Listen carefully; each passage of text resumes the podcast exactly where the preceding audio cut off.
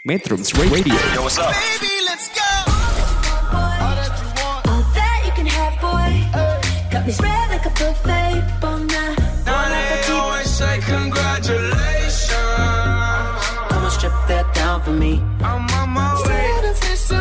Girl, come and strip that down for me. Yeah, yeah, yeah, Metrums yeah. Radio, media terintegrasi kaum muda. Metro Radio, media terintegrasi kaum muda. Assalamualaikum warahmatullahi wabarakatuh. Shalom, salam sejahtera buat kita semua. Om Swastiastu, Namo Buddhaya, salam kebajikan. Selamat bahagia sahabat metronom semua. Apa kabar nih? Mudah-mudahan di hari yang spesial ini kalian baik-baik saja ya. Buat kalian yang lagi bersantai-santai ataupun beraktivitas, semoga harinya berjalan dengan baik dan lancar. Bareng lagi bersama saya Mari Cedi Cerita Anak Bangsa. Oke, di samping saya udah ada narasumber kita yang sedang duduk manis. Sebelum kita lanjut, dengerin dulu lagu satu ini. Selamat menjadi Indonesia. Metrums Radio, media terintegrasi kaum muda.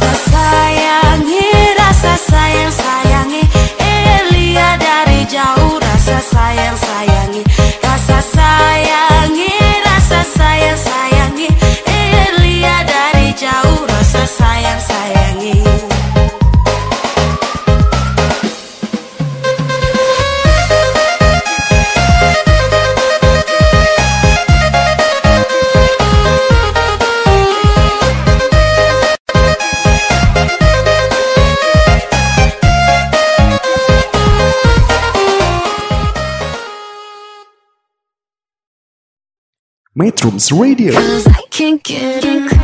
media terintegrasi kaum muda. Metro Radio, media terintegrasi kaum muda. Masih bersama saya Marki yang menemani kalian semua dan kali ini kita akan mengupas nih lebih dalam profil narasumber kita. Nah, sebelum kita lanjut bertanya-tanya, boleh dong kak perkenalkan diri dulu supaya uh, sahabat metronom tahu nama kakak. Ya, baik. Eh, perkenalkan nama saya Hikmah Malik, biasa dipanggil Ai dan saya berasal dari Jawa Barat atau lebih tepatnya di Pangandaran. Uh, kalau di Jawa Barat pasti uh, suku-sukunya tuh kan banyak. Kalau kakak sendiri uh, suku apa? Kalau saya sih eh, berasal dari suku Sunda. Eh suku Sunda. Uh, kalau hobi kakak Kalau hobi sih sekarang lebih nulis sih di blog gitu. mau lebih nulis di blog. Ya, Ah, ngomong-ngomong kalau biasa kakak nulis di blog tuh seminggu berapa kali nulis? dalam seminggu sih ya kadang-kadang nulis satu kali, kadang-kadang tidak gitu kan. Ya tergantung lah. Ah, biasa yang nulis, biasa yang kakak mau nulis masukin di blog itu macam tentang tulisan apa aja yang kakak kasih masuk. Jadi isinya jadi isinya tuh apa yang saya pikirkan itu saya tulis di situ. Jadi apa aja yang aku pikirkan di situ. Oh jangan kakak pikirkan langsung ditulis saja. Mm, iya. Sudah berapa tulisan yang kakak sudah tulis masukin di blog? ya kalau jumlah tulisan sih saya nggak tahu. Jadi pokoknya tulisannya itu banyak sih ada macam-macam Oh, jadi kakak cuma nulis saja kasih masuk aja tapi nggak hitam. iya Oke. Ah ngomong-ngomong kakak kan dari suku Sunda, suku Sunda tuh rumah kakak tuh dekat pantai atau tidak? Eh, enggak sih enggak enggak dekat pantai Nggak dekat pantai, tapi kakak tahu berenang nggak? wah saya jarang berenang sih yang nggak tahu berenang gitu Nggak tahu berenang. nah, Kalau nih kan kakak nggak tahu berenang. Kalau pas nih, pas mau mandi, nanti tuh kakak mandi nanti eh, macam ke tempat yang dalam atau cuma di pinggir-pinggir macam kali atau di pinggir pantai gitu aja. ya di pinggir ya di pinggir kali sih atau di pinggir pantai itu Oh cuma di pinggir aja. Iya. Takut laut. Ya takut tenggelam. Soalnya dulu aku pernah hampir mati tenggelam sih gara-gara nyemplung itu waktu kecil tuh. Oh waktu kecil. Iya. Jadi nyemplung itu situ. Jadi sekarang kamu mau belajar untuk berenang nggak? Ya enggak sih. Soalnya aku masih trauma tuh waktu kecil itu. Oh sampai sekarang? Iya. Oke. Ah, tapi rumah kakak nggak dekat pantai kan? Alhamdulillah enggak. Tadi kan kakak bilang kakak suka nulis. Biasa eh, apa tuh yang kakak tulis tuh pernah nggak biasa kan ada ikut lomba macam lomba nulis gitu kakak pernah nggak ah, lewat tulisan itu kakak ikut lomba? Ya kalau lomba sih ya enggak sih. Soalnya kan ragu juga sih kalau ikut. Soalnya tulisannya pada jelek-jelek semua. iya iya. Tapi nggak apa-apa loh harus dicoba dulu tuh kak kalau lihat Iya. lomba nulis harus dicoba. Jadi harus macam segala sesuatu yang kita buat harus kita coba jangan bilang ah itu jelek itu jelek tidak usah harus dicoba Oh, dulu. Iya. Ngomong-ngomong tadi kan kita udah cerita-cerita nih. Mhm. Ah, kakak anaknya berapa? Kalau saya sih anak ketiga dari empat bersaudara. Anak ketiga dari empat bersaudara. Nah, Tadi kan kakak bilang kakak empat bersaudara. Ah, Pasti kakak anak ketiga kan? iya, Pasti anak pertama tuh dua orang. Iya. Pasti anak yang terakhir satu orang. iya pasti. Ah, jadi kakak punya adik yang terakhir tuh masih sekolah atau tidak?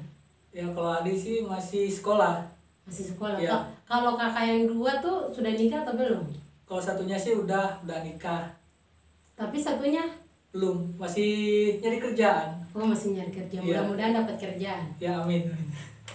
Ah, ah, sebelumnya kami minta maaf ya kak. Iya. Ah, orang tua kakak masih ada atau sudah meninggal? Ya kalau orang tua sih alhamdulillah ya masih ada.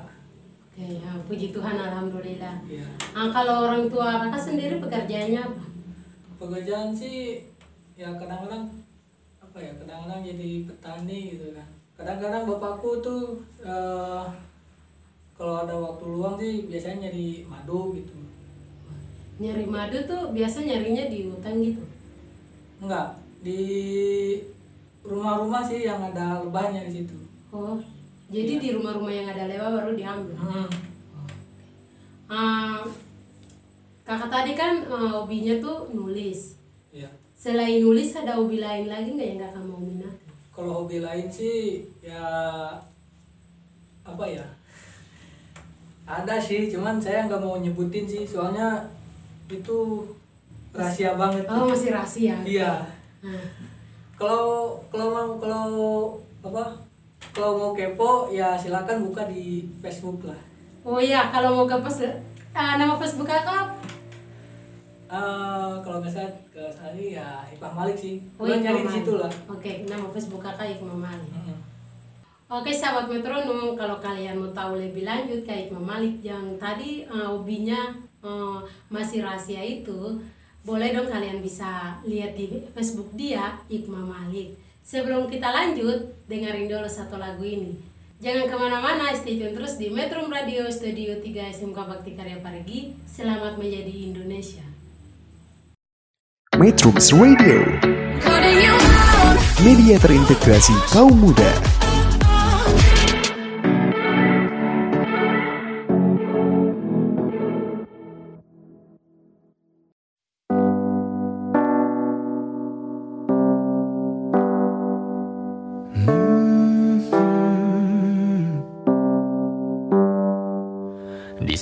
Kau merasa hidup sendiri dalam kerasnya dunia, tersenyumlah bila kau pun harus berputus asa, berpikir semua akan berakhir. Tersenyumlah, kau tak sendiri, aku di sini. Menantimu bersama hangatnya mentari. Kau tak sendiri, aku di sini. Berikan tanganmu, mari kita hadapi. Hidup memang tak selalu seperti yang kau inginkan, yang kau harapkan. Hadapilah dengan hati tenang dan tetap melangkah. Kau tak sendiri.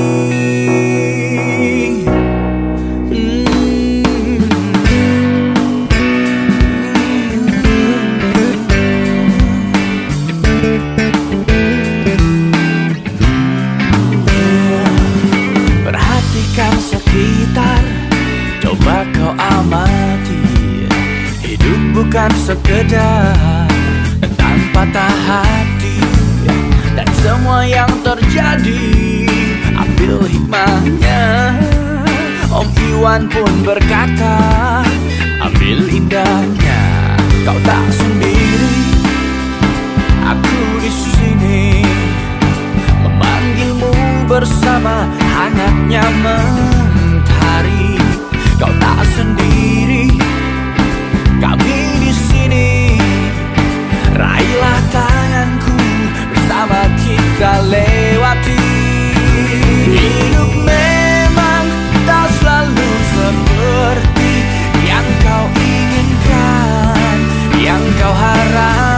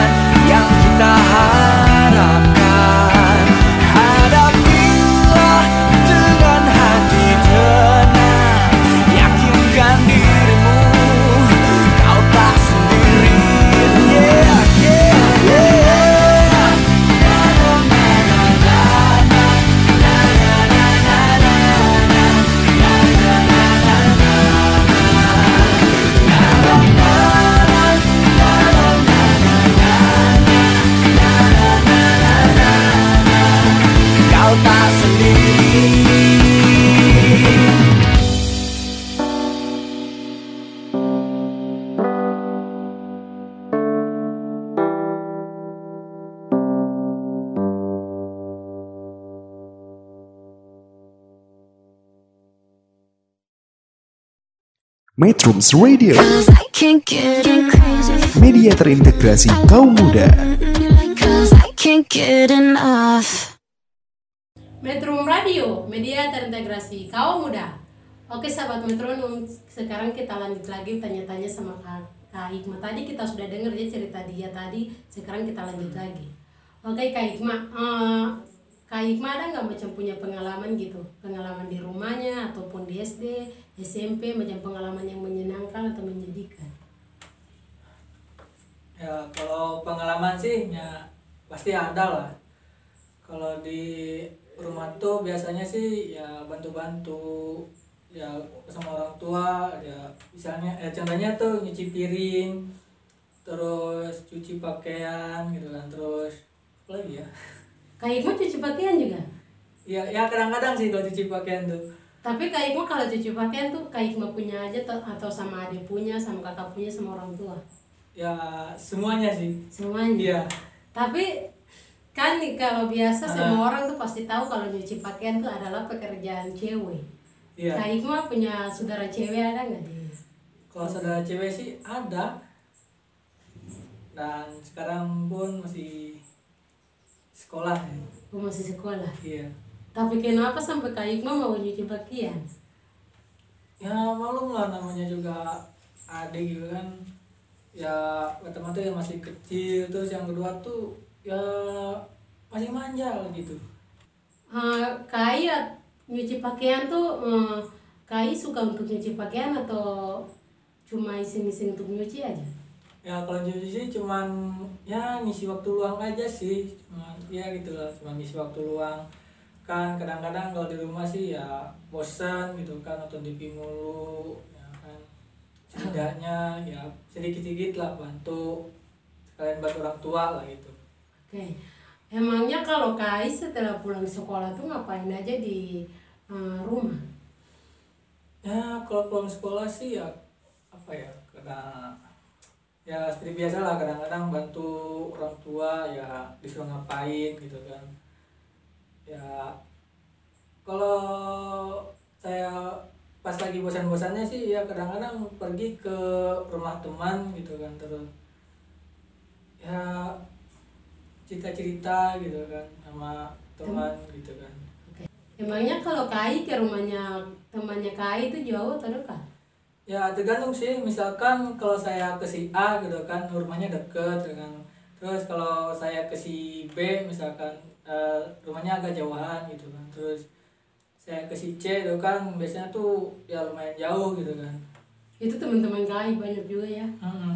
Nih kalau biasa Kai kalau ke rumah teman tuh biasa kalau macam cerita-cerita gitu sampai berapa jam? ya kalau kalau cerita-cerita sih ya kadang-kadang lebih dari sejam lebih lah Wah, kurang sejam. lebih gitu kan ya kadang-kadang ceritanya tuh ya apa aja lah gitu kan yang jadi dibahas gitu kan situ Oke. Nih, Kai kan pasti dulu kan pasti SD dulu kan sama SMP. Ah, ada nggak Kai punya pengalaman yang menyenangkan sama menyedihkan di SD? ya kalau pengalaman menyenangkan sih sebenarnya ada lah meskipun sedikit gitu kan ya misalkan saya setelah pulang sekolah gitu kan biasanya ya langsung ganti baju. Terus saya pergi ke madrasah gitu kan ngaji gitu kan di situ.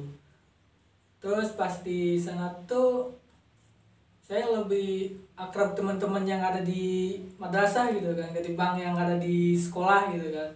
Itu kenapa Kai bisa akrab sama teman-teman yang di tempat ngaji daripada diri itu eh, sekolah? Kalau di sekolah sih ya kadang-kadang ada pula yang iseng-iseng gitu kan ada yang jadi ya ada yang jahil atau gimana gitu kan. Sedangkan kalau yang di madrasah itu kan eh teman-temannya tuh banyak yang baik gitu kan. Terus sama gurunya juga baik gitu kan. Jadi kalau yang menyenangkan yang lah. di tempat Kai ngaji tuh teman-temannya tuh orang yang baik. Jadi Iya. Kai senang. ya alhamdulillah seneng sih Ah, kalau biasa Kai pergi ngaji tuh biasa hari apa? yang kai pergi ngaji berapa minggu berapa kali gitu biasanya sih dari hari Sabtu sampai hari Kamis biasanya ngaji situ kalau hari Jumat hari Jumat tuh biasanya eh, libur gitu kan ngajinya tuh malam atau siang kalau ngajinya tuh siang dari jam 2 siang sampai jam 4 sore gitu oke kak itu kan tadi pengalaman yang menyenangkan. Hmm. kalau pengalaman yang menyedihkan di SD ada nggak? Wah di situ pengalaman yang menyedihkan tuh ada satu sih yang apa? Coba kai ceritain yang benar-benar saya menyesali di situ. Hmm. di situ saya pernah gangguin temen lah. Cuman istilahnya iseng-iseng gitu kan. Hmm. terus karena iseng-isengnya keterlaluan ya akhirnya ya saya dimarahin gitu kan sama bapaknya si itulah terus guru apa guru ngajinya juga marah juga guru SD pun juga marah sama kai Mm-mm. Tapi waktu yang mereka marah tuh perasaan Kai itu gimana? Apa Kai bilang saya tobat di sini sudah atau masih lanjut untuk ganggu teman lagi? ya di situ sih pas semenjak orang tua saya ya diceramahin lama gitu kan ya akhirnya saya tobat sih pokoknya sampai tobat gitu kan saya benar-benar nyesel gitu kan apa apa yang aku lakukan di situ Oh, Kai nyesal yang Kai lakukan ke Hmm. teman. ya Oke, Kai itu kan cerita yang pengalaman di SD. Kalau di SMP ada nggak? Kalau di SMP sih ya ada gitu kan Coba pengalaman yang menyenangkan waktu di SMP. kalau di SMP sih ya ya seperti biasa lah awal apa ya saya berusaha akrab lah sama teman-teman di situ terus Tapi teman-temannya juga mau teman sama Kai atau tidak? ya ada yang mau berteman sama saya ada yang tidak gitu kan bahkan ada yang benci sama saya gitu kan Lah, kok mereka benci sama Kai? Kenapa? Kenapa sama mereka benci sama Kai? Apakah mungkin teman-teman Kai yang dari SD pergi terus masuk bareng lagi sama Kai di SMP? ya nah justru itu kan temen yang saya yang saya di situ kan masuk tuh eh, ke SMP sekelas malah nah di situ eh ngungkapin apa ngungkapin masa lalu aku gitu kan pas waktu di SD, di SD itu kan Hmm. makanya ada yang benci saya gitu kan di situ Oke. Jadi itu cerita menyenangkan, menyenangkan ke Aik kayak gitu tidak apa-apa. Jadi kalau menurut Kai itu kalau cerita yang kayak gitu cerita menyenangkan atau menjadi menyedihkan? bisa dibilang sedih iya ya Senang. iya juga Oke. kalau boleh tahu yang lebih buat Kai lebih senangnya tuh apa di SMP? kalau hal yang lebih menyenangkan tuh pas saya ikut ekstrakurikuler kan di situ saya pernah ngikut pas kibra gitu kan di situ Pokok- pokoknya pas waktu sana tuh ya saya penasaran doang sih apa itu pas kibra nah akhirnya saya gabung ke situ nah di situ kan ya saya dapat pengalaman gitu kan bagaimana caranya disiplin terus kalau pakaian rapi harus gimana gitu kan terus kalau nggak rapi dia diapain kayak terus pas izinnya itu gitu kan ya harus gimana cara ngizinnya gitu kan pokoknya belajar disiplin lah situ Oke.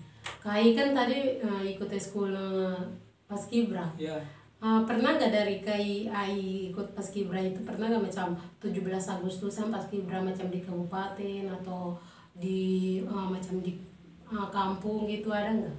kalau di kampung kalau di kampung sih ya alhamdulillah saya pernah ikut cuman kalau di kabupaten atau di Provinsi. ya enggak sih kalau di situ Ah, Kai ikut uh, paskibra yang di kampung tuh apakah Kai yang bawa baki atau ikut eh, jadi penaik bendera atau cuma di macam baris berbaris saja? kalau waktu pas Agustusan sih ya yang pastinya sih saya cuman baris berbaris doang gitu kan Oke.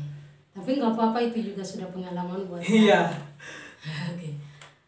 Oke, Kai kita balik lagi ke cerita tadi. Hmm, tadi kan Kai bilang ah, bapaknya tuh biasa nyari-nyari madu kan Iya. madu lebah. Ah, biasa Kai pulang dari sekolah tuh bantu bapaknya macam cari madu atau lihat proses bikinnya atau Kai sudah pernah coba untuk bikin. Kalau Kai sudah pernah boleh dong ah, beli tips-tips cara buat madu yang enak dan bisa dipasarkan di pasar-pasar buat sahabat metronom supaya mereka tahu.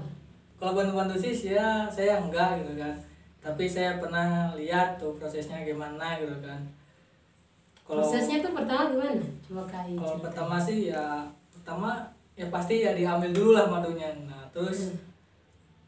yang kedua tuh ya disaring sih. Cuman nggak kayak diperas gitu kan. Jadi diperasnya tuh nggak nggak pakai tangan. Cuman di seringnya tuh eh, diperasnya tuh di apa digantung gitu kan. Di saringannya itu. Nah, lalu tunggu lah sampai ya si lubangnya itu sampai agak keringan gitu kan. Nah terus si madu yang ada di wadahnya itu kan ya dimasukin lah ke botol gitu kan Ah, biasa kalau macam buat madu tuh macam apakah langsung asli dari madunya asli atau biasa macam dicampur-campur macam sama bahan-bahan lain? ya alhamdulillah sih ya madu langsung di dari sarangnya gitu kan soalnya kalau ada campuran-campuran yang lainnya seperti gula atau apa nah biasanya tuh si pelanggannya tuh ada yang protes malah Jadi cuma yang campur cuma gula untuk macam enak-enak gitu. enggak segala macam campuran sih ya enggak gitu kan enggak ada enggak ada campuran lah gitu kan murni gitu kan 100% asli gitu kan Oke. Ah, biasa kalau nih kan madunya dibuat terus dijual. Biasa kalau dijual satu botolnya berapa? kalau sekarang sih ya harganya sih harganya 150.000 per botolnya gitu kan. 150. Ah, botolnya tuh segimana? Apakah gede atau macam gede terus pendek atau tinggi panjang? ya kalau masalah ukuran botol sih yang 150 itu eh, sedang gitu kan Cuma sedang. Mm-mm. Wow. Nih, biasa kan kalau cari madu lebah tuh kan biasa ma- macam ada lebahnya gitu kan. Kalau kayak ka kayak mah punya bapak pas cari madu lebah tuh kan ambil lebah kan. Hmm. Pasti macam ada lebahnya, macam ada pernah gak gigit. Nah, Kak Ikma punya bapak. kalau disengat sih ya sering lah kan karena kalau ngambil madu itu ya nggak gampang sih Jadi sering digigit juga kalau pas diambil.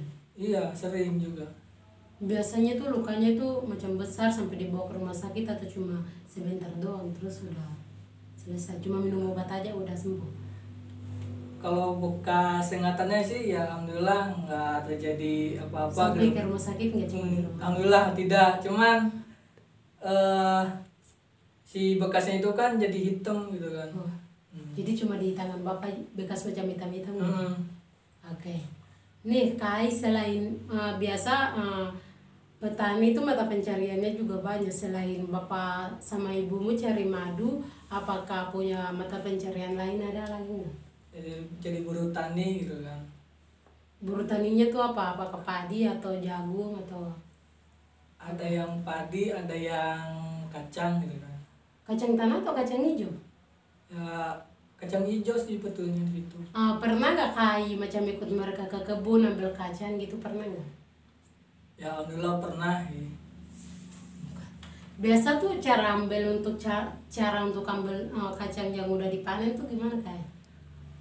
Kalau untuk panennya sih ya pertama sih ya nyari kacang yang sudah agak hitam apa yang agak hitam hitaman gitu kan kalau kalau yang lebih bagusnya itu ambilnya tuh yang udah benar-benar hitam gitu kan Kalau sudah hitam tuh berarti eh, artinya apa? artinya sudah bisa dipanen Panen. gitu kan kadang-kadang kalau ke kuning-kuningan tuh juga nggak apa-apa diambil juga Biasa tuh eh, kalau kak itu kak Ikma kalau sama ibunya ke kebun nanam kacang, biasa nanamnya tuh eh, apakah sebulan sekali atau macam seminggu gitu. biasanya sih ya sebulan sekali lah Sebulan sekali. Mm. Tadi kan Kai bilang eh, padi juga kan, padi juga mata pencarian Hmm. orang tuanya Kai. Biasa eh, kalau nanam padi apakah Kai sama orang tuanya udah punya macam udah punya sawah sendiri atau macam masih gabung sama warga lain? Ya kalau itu sih ya alhamdulillah dengan sawah masih ada sendiri gitu kan. Kai kalau cara nanam padi tuh gimana sih? Yang pertama tuh ya si padinya tuh disemai dulu lah terus setelah disemai telah tumbuh tuh ya ya padinya tuh diambil gitu kan. Nah terus kemudian ditanam lagi di sawah gitu kan. Kalau pas di padi kalau ditanam tuh harus musim hujan atau musim kemarau? Kalau bisa sih ya musim hujan gitu kan. Harus musim hujan? Mm-mm. kalau musim kemarau tumbuh atau tidak tuh? Kalau musim kemarau sih ya tergantung juga. Kalau ada airnya tuh tumbuh gitu kan. Kalau keadaan kering ya wassalam kan. Pasti mati. Pasti mati kan. Biasa nih kalau pas nanam padi eh, bias nanam padi tuh biasa kalau pas panen padi tuh padi tuh biasa dapat macam berapa karung gitu. Kalau pas menanam padi. Eh menanam. Pas panen padi.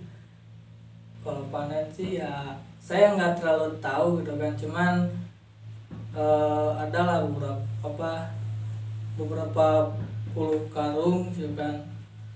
Ya bisa bisa dijual yang bisa dimakan sendiri tapi kai eh, orang tuanya tuh pas panen padi belum punya mesin padi sendiri kan? Kalau mesin padi sih ya belum.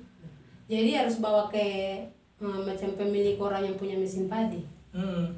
kalau nih kai kan pas bawa eh, padi tuh kayak mau macam kayak mesin. Itu pemilik mesinnya harus macam kai bayar bayar dulu atau cuma dikasih gratis untuk dihalusin aja itu padinya? Ya kalau masalah itu ya ya nggak tahu juga. Cuman yang pasti itu kan pastilah kita nyewa kepada orang yang punya itu. Nih eh, selain kai eh, punya pengalaman tadi eh, di SD SMP sampai ikut orang tua ambil padi panen eh, kacang. Eh, selain itu ada nggak punya apa tuh pengalaman lain? Kalau pengalaman lain sih ada kan apa coba kai? Ya di situ saya juga pertama kali jauh sih dari orang tua gitu kan. Kai jauh ke mana? Pergi ke mana? Eh, pergi ke Tangerang Selatan deh waktu saya PKL gitu kan. Oh iya. Kai PKL di sana berapa bulan? Eh, kurang lebih ada dua bulanan lah. Dua bulan. Berapa orang? Kai dari sekolahnya berapa orang? Kalau saya kalau ke sana sih ya aku doang yang ke sana gitu kan. Oh sendiri? Hmm. Tempat kai PKL tuh perusahaannya nama apa perusahaannya sih ya Taiti Wake Up lah di situ oh Taiti Work. Hmm. KAI PKL-nya di sana PKL-nya kerjanya apa kerjanya sih ya apa ya belajar gimana cara meracik minuman gitu kan terus ya cara berkomunikasi dengan pelanggan gitu kan terus cara-cara ya cara-cara melayani pelanggan tuh ya seperti apa gitu kan terus di situ saya juga belajar menggunakan mesin stroke gitu tapi sebelumnya KAI belum pernah menge- apa tuh mengajar untuk apa mengajar mesin apa Hah? stroke Stroke. Stroke. Tapi sebelumnya Kai sudah pernah nggak nyoba untuk itu megang mesin stroke? ya alhamdulillah sih ya pak di sana sih ya awalnya ragu juga gitu kan. Takutnya inputnya salah atau gimana gitu kan. Ya hanya saya coba-coba gitu kan. Ya alhamdulillah gitu kan. Ya kadang-kadang ada yang salah ada yang enggak gitu kan inputnya gitu kan. Eh, Kai PKL-nya kan eh, tadi eh, apa jualan minuman. Hmm. Ah, biasa Kai jualan minuman tuh eh, satu satu gelas tuh berapa berapa harganya? ya untuk untuk harganya sih ya cuman 5000 doang sih untuk satu satu gelasnya ya. tapi ya kalau minuman lain kan harganya tuh agak lebih mahal juga gitu kan seperti misalkan eh, green tea gitu kan atau eh, coklat gitu kan lalu red velvet kan harganya 8000 gitu kan terus kalau minuman kopi tuh dijual dengan harga 12.000 gitu kan Oke. Oh, biasa kai jualan tuh dari jam berapa sampai jam berapa baru selesai itu jualannya? kalau awal jualan sih ya dari jam 9 pagi sampai jam 9 malam gitu kan ya kadang-kadang kalau masih rame ya nyampe jam 10 atau jam 11 malam baru selesai gitu kan baru ditutup Biasa kai jualan tuh eh, macam ada ramenya nih macam pelanggan yang mau beli tuh banyaknya tuh eh, di siang atau malam atau sore macam orang yang banyak datang untuk beli. kalau banyak pelanggan yang datang sih biasanya sih ya di siang hari lah. Maklum lah di situ kan namanya juga kota ya pasti cuacanya panas gitu kan. Ya akhirnya banyak pelanggan yang datang di siang gitu kan. Soalnya kalau di pagi atau di sore hari kan cuman rame yang lewat doang sih lewat kendaraan gitu kan Kai jualan minuman tuh apakah kai cuma ju- jualan tuh di cuma di kantor atau di kantor perusahaan itu atau eh, kai jualannya tuh keliling? kalau jualan sih ya di tempat itu juga sih di tempat perusahaannya itu Oh jadi cuma di tempat perusahaan Mhm. aja. Oke. Eh, kai eh, PKL-nya tuh apakah sudah disediain eh, tempat tinggalnya ya atau tempat nginap nih sama sudah disiapin sama perusahaan atau kai eh, macam kos rumah rumah kosnya sendiri? kalau masa tempat tinggal sih ya alhamdulillah ya disediain juga di sana gitu kan Oh udah disediain sama Hmm, perusahaan. sama karyawan yang lainnya gitu kan tidur bersama situ Nih, Kai kan pas pas mau eh, pas jualan nih. Kalau pas Kai jualan baru ngadepin pelanggan yang macam macam belanjanya itu macam masih macam nawar-nawar ah ini harganya terlalu mahal banget. Nah, jadi kalau Kai menghadapi itu macam gimana? Apakah Kai eh, punya alasan lain atau ditetapin untuk harga itu? Ya kalau masalah tawar menawar sih ya alhamdulillah nggak ada kan cuman ada beberapa pelanggan bukan yang kepo banget gitu kan. Sering tanya-tanya ini gimana ini gimana? gitu kan. Tapi Kai jawab nggak yang mereka nanya? Yang setahu saya ya kalau yang setahu saya sih ya dijawab juga. Yang kalau yang saya tidak tahu ya Nggak si dijawab.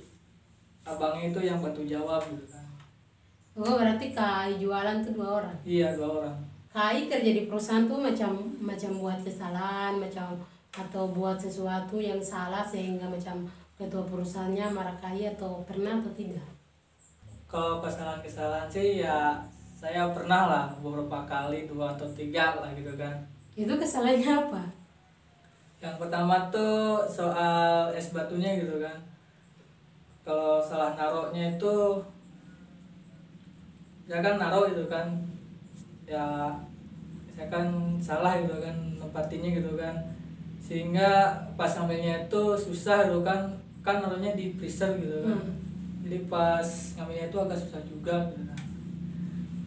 Terus yang apa lagi ya? Terus pas apa pas minumannya ditutup pakai cup seller gitu kan. Nah itu kan apa eh, gosong gitu kan. Kapselnya kan terlalu panas gitu kan kan ya akhirnya si abangnya tuh marah nih. Wah gimana sih? Ya aku nggak tahu juga gitu kan. Tahu-tahu pas di ini udah keluar asap gitu kan. Nggak tahu gitu kan. Ada yang iseng-iseng atau gimana? Saya nggak tahu juga. Udah dimarahin dari situ. iya. Tapi itu kan dimarahin apakah ada yang macam buat Kai senang macam kerja di perusahaan gitu?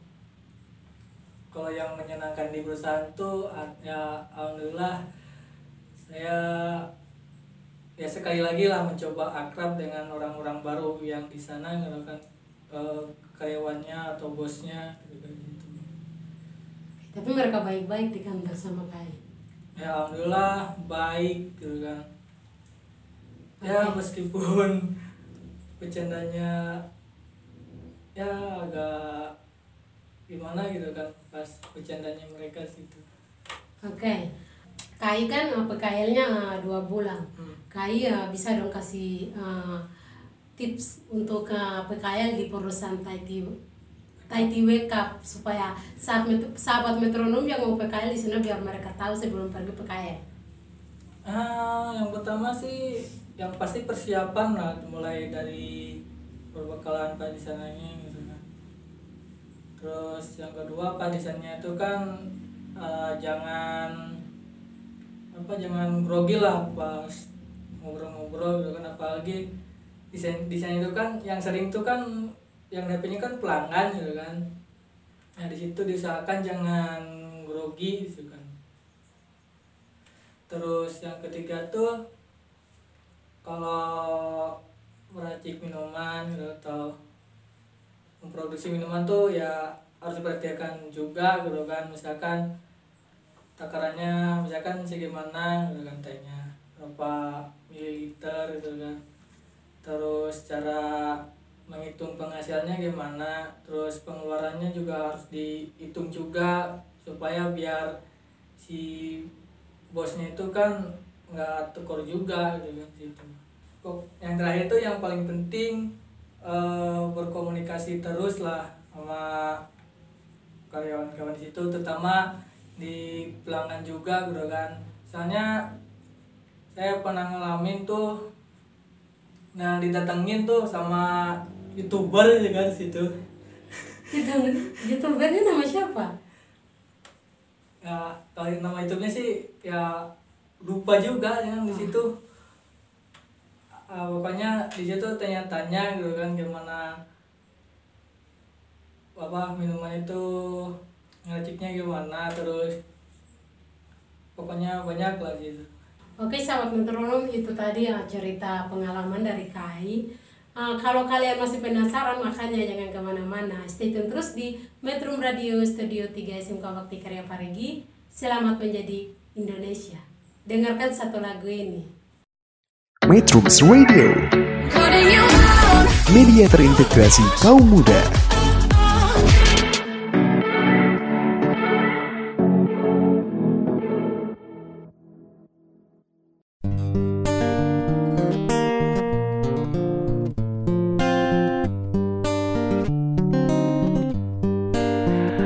Apa pun mereka bilang Tekadku takkan hilang Jalanku masih panjang Garis akhir yang ku pandang. Apa pun mereka bilang Tekadku takkan hilang.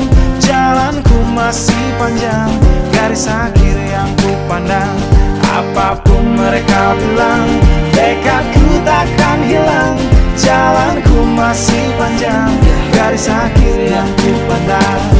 Dari awal pandang akhir ku rombak takdir Kecilnya kemungkinan. Ku buat kocar kacir Sejarah mulai saat ku langkahkan kaki ini. Cibiran tantangan ku undang mari sini Terseok mata kaki tegar di mata hati. Lupakan kebiasaan buruk meratapi Kantong kosong ringankan gerak. Waktu kan mengisi pundi dengan emas perak. Rangkai kata bait per bait jadi genap. Angkat suaraku yang tadinya senyap Sempit gelap jadi luas terang. Pijakan kokoh cahaya benderang. Ingat kesombongan awal kehancuran. Lupa nurani saat harta bertaburan. Silau gemerlap buat gerak tak beraturan. Batu sandungan tuh rencana yang berampuran Apa pun mereka bilang Tekadku takkan hilang Jalanku masih panjang Garis akhir yang ku pandang. Apa pun mereka bilang Tekadku takkan hilang. Jalanku masih panjang Garis akhir yang ku pandang. Ya, tak selamanya langit kelabu Tak selamanya nasib pengadu. Ubah situasi hidup masih dimutasi. Langkah demi langkah hidup aku masih. Bertahan sampai titik darah habis. Bertubi-tubi serangan ku tangkis. Harapan kan masa depan ku taktis. Walau berpeluh darah berbanding tangis. Yang lemah akan kuat berganti rupa. Posisi belakang ke depan berubah. Tidak mudah beratap seyok teramat susah. Selama tekad membaca harapan takkan musnah. Gagal coba lagi, jatuh bangkit lagi. Gelap malam pastikan berganti pagi. So I will try over again and again. Heaven's not good yet man, it ain't the end. Apa pun mereka bilang Tekadku takkan hilang. Jalanku masih panjang Garis akhir yang ku pandang. Apa pun mereka bilang Tekadku takkan hilang Jalanku masih panjang. Garis akhir yang ku pandang Oh, letih kaki melangkah. Resah hati gelisah. Garis akhir pun belum terlihat. Ku yakin suatu hari Akan datang mentari. Mengusir gelap dari dalam balik sinar lampu, di belakang panggung, di bawah gemerlap penampilanku terkandung. Cita-cita harapan dan kerja keras, putar otak tiap membran sel diperas. Layaknya semua orang dengan mimpi, aku pun pernah hanya menatap layar TV. Ku jadikan kenyataan agar seimbang. Apa pun mereka bilang, tekadku takkan hilang. Apa pun mereka bilang masih panjang Garis akhir yang ku pandang. Apa pun mereka bilang Tekadku takkan hilang. Jalanku masih panjang Garis akhir yang ku pandang. Apa pun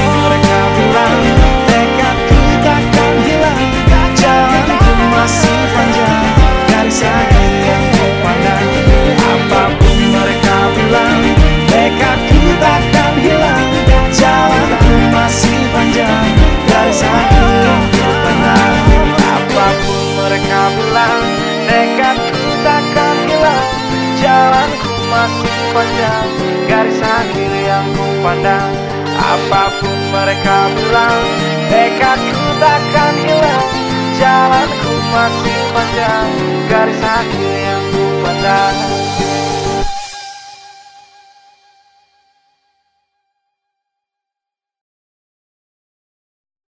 Metrums Radio, Cause I can't get enough. media terintegrasi kaum muda. Cause I can't get enough. Metro Radio, media terintegrasi kaum muda. Oke sahabat metronom tadi kita sudah dengar ya cerita dari kampungnya Kai Sangat menyentuh sekali juga ya Sekarang kita lanjut lagi tanya sama Kai Oke Kai hmm, Kai eh, pertama kali masuk ke SMK Bakti Karya itu tahu dari siapa? pertama kali saya masuk SMK Balik Karya itu sebetulnya sih saya dari tahu eh, dari dulu saya udah tahu gitu kan sekolahnya gimana gitu kan. Jadi sebelum Kai masuk di SMK tuh Kai sudah tahu? ya sudah tahu gitu kan. Oke, Eh, kenapa sampai KAI masuk mau masuk di SMK Bakti Karya? Padahal di Pangandaran tuh eh, sekolahnya juga keren-keren tuh. Ada yang bertingkat-tingkat ada yang sampai sekolahnya tuh hampir sampai ke luar negeri. Kenapa KAI tidak masuk di sekolah lain? Kenapa sampai KAI mau masuk Bakti Karya ya sebenarnya sih eh, ada temen juga yang nyaranin gitu kan sekolah yang lebih ini gitu kan yang lebih jauh lebih keren lah. Cuman pas saya ngobrol sama orang tua ya saya gimana ya nggak diizinin gitu kan.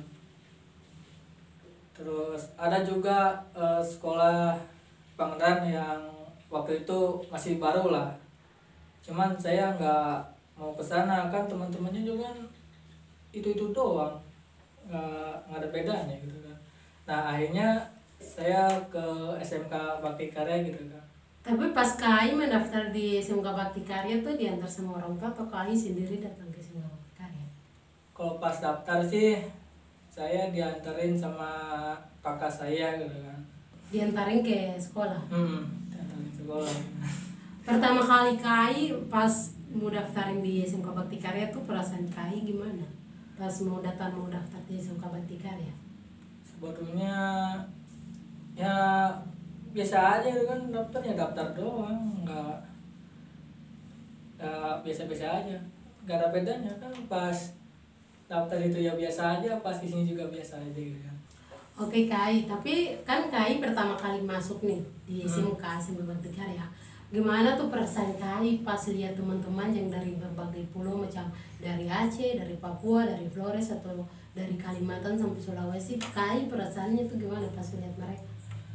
pas awal pertama kali lihat tuh eh, saya awalnya kaget gitu kan kok ini gitu kan apalagi ada teman datang tuh dari Papua gitu kan Temannya Si- nama siapa? apa si Apnel gitu kan pas pertama kali lihat dia tuh kan pokoknya apa takut sih sebenarnya kan. Takut ya diapain apain gitu kan. Awalnya kan gitu gitu kan. Saya yang takut diapain apain nih. Tuh bajunya serem lagi gitu kan. Tapi eh, pas kai lihat dia tuh kai eh, macam eh, sapa dia macam atau kenalan gitu kai sapa dia atau tidak atau kai sendiri dulu macam cuekin gitu. Menghindar dulu lah. Kan malum lah saya orangnya penakut gitu kan. Takutnya di apain apain gitu kan kalau ketemu orang yang wajahnya lebih serem gitu kan misalkan kan. Jadi kai pertama ketemu tuh nggak sapa tapi eh, menghindari dia adalah Mm-mm. oke.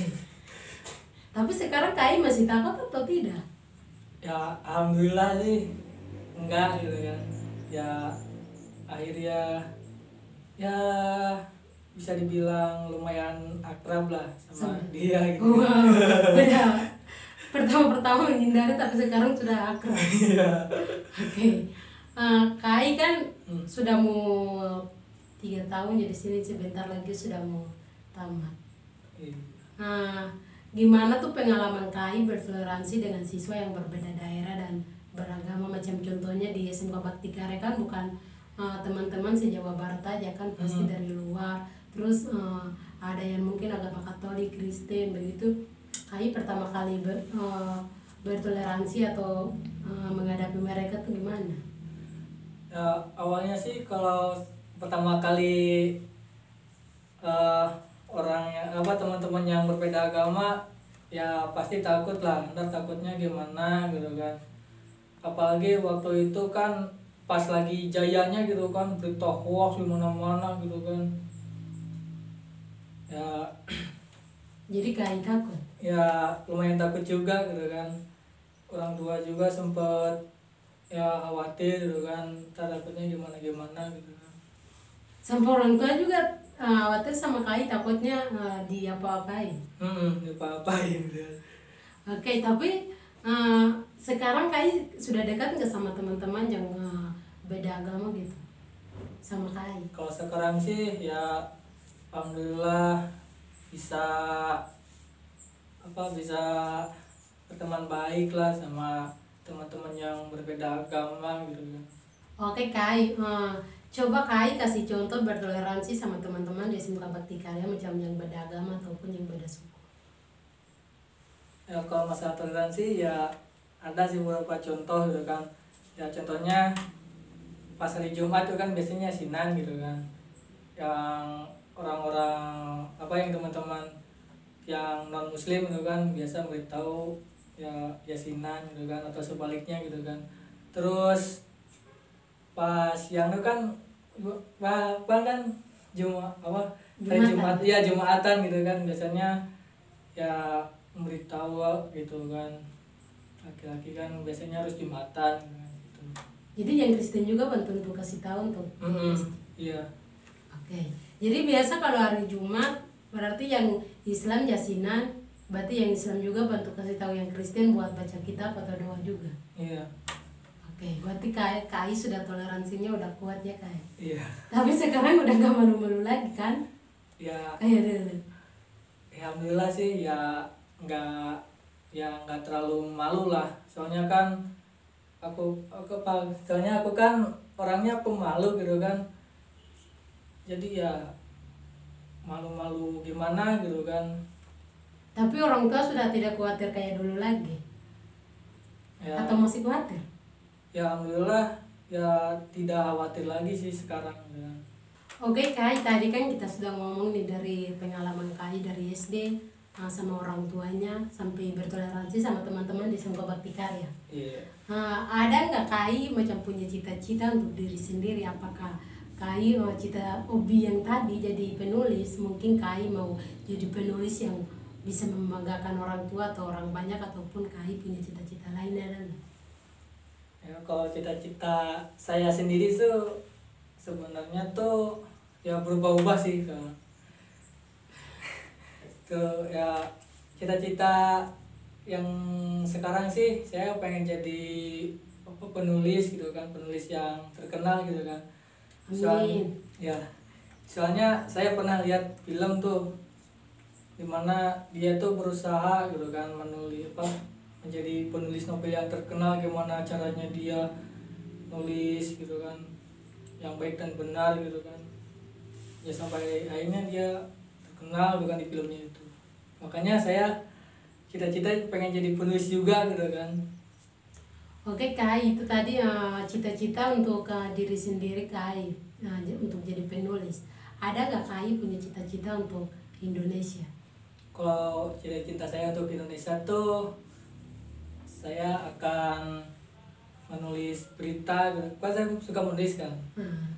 ya akhirnya saya mau menulis berita gitu kan yang pastinya ya tidak istilahnya tidak hoax gitu kan bahkan sampai saat ini berita hoax tuh masih ada bahkan masih banyak gitu. makanya saya mau menulis berita supaya orang-orang yang bacanya tuh atau yang melihatnya tuh nggak salah sangka lagi gitu kan biar nggak seperti dulu lagi gitu kan Jadi Kai mau nulis berita yang benar-benar Hmm. tidak hoax supaya orang lain baca tuh tahunya benar-benar.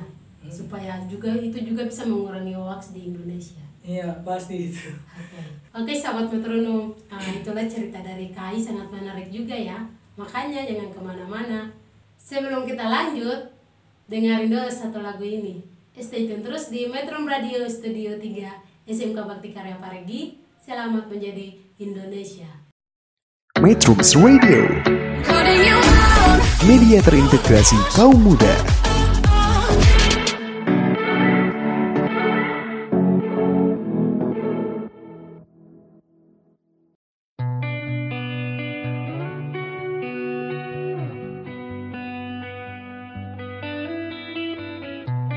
In your eyes, there's a heavy blue. One to love and one to lose. Sweet divine, the heavy truth. What do I want? Don't make me choose. I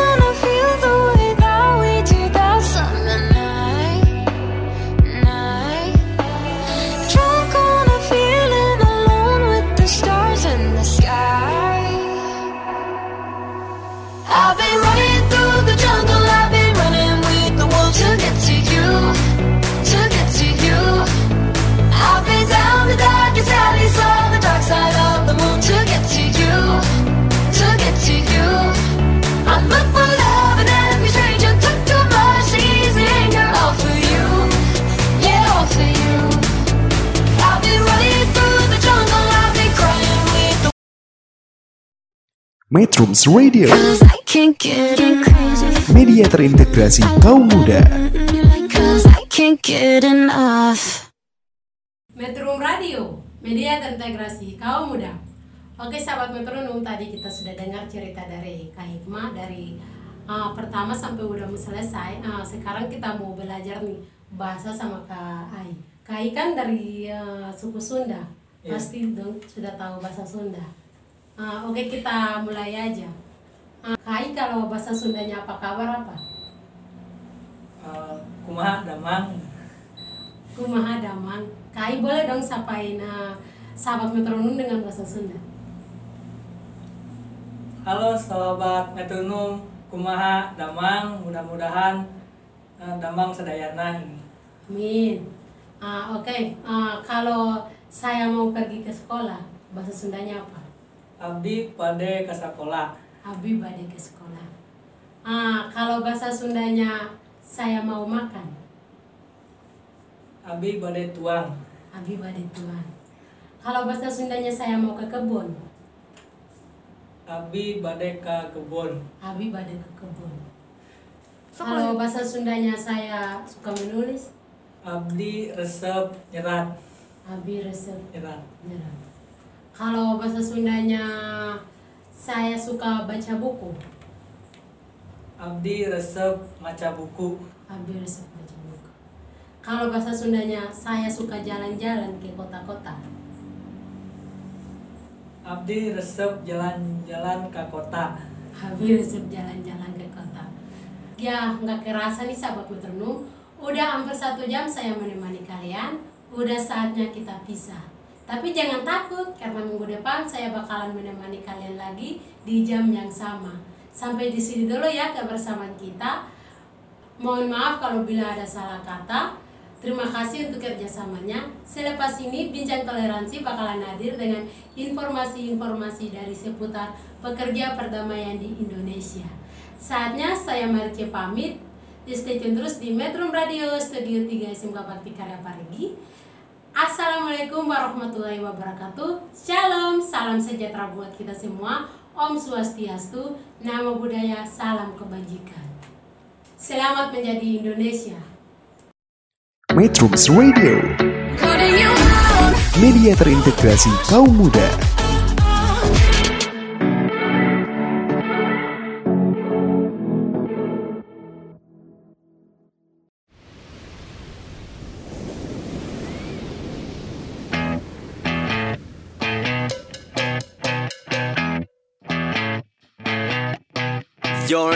you're don't know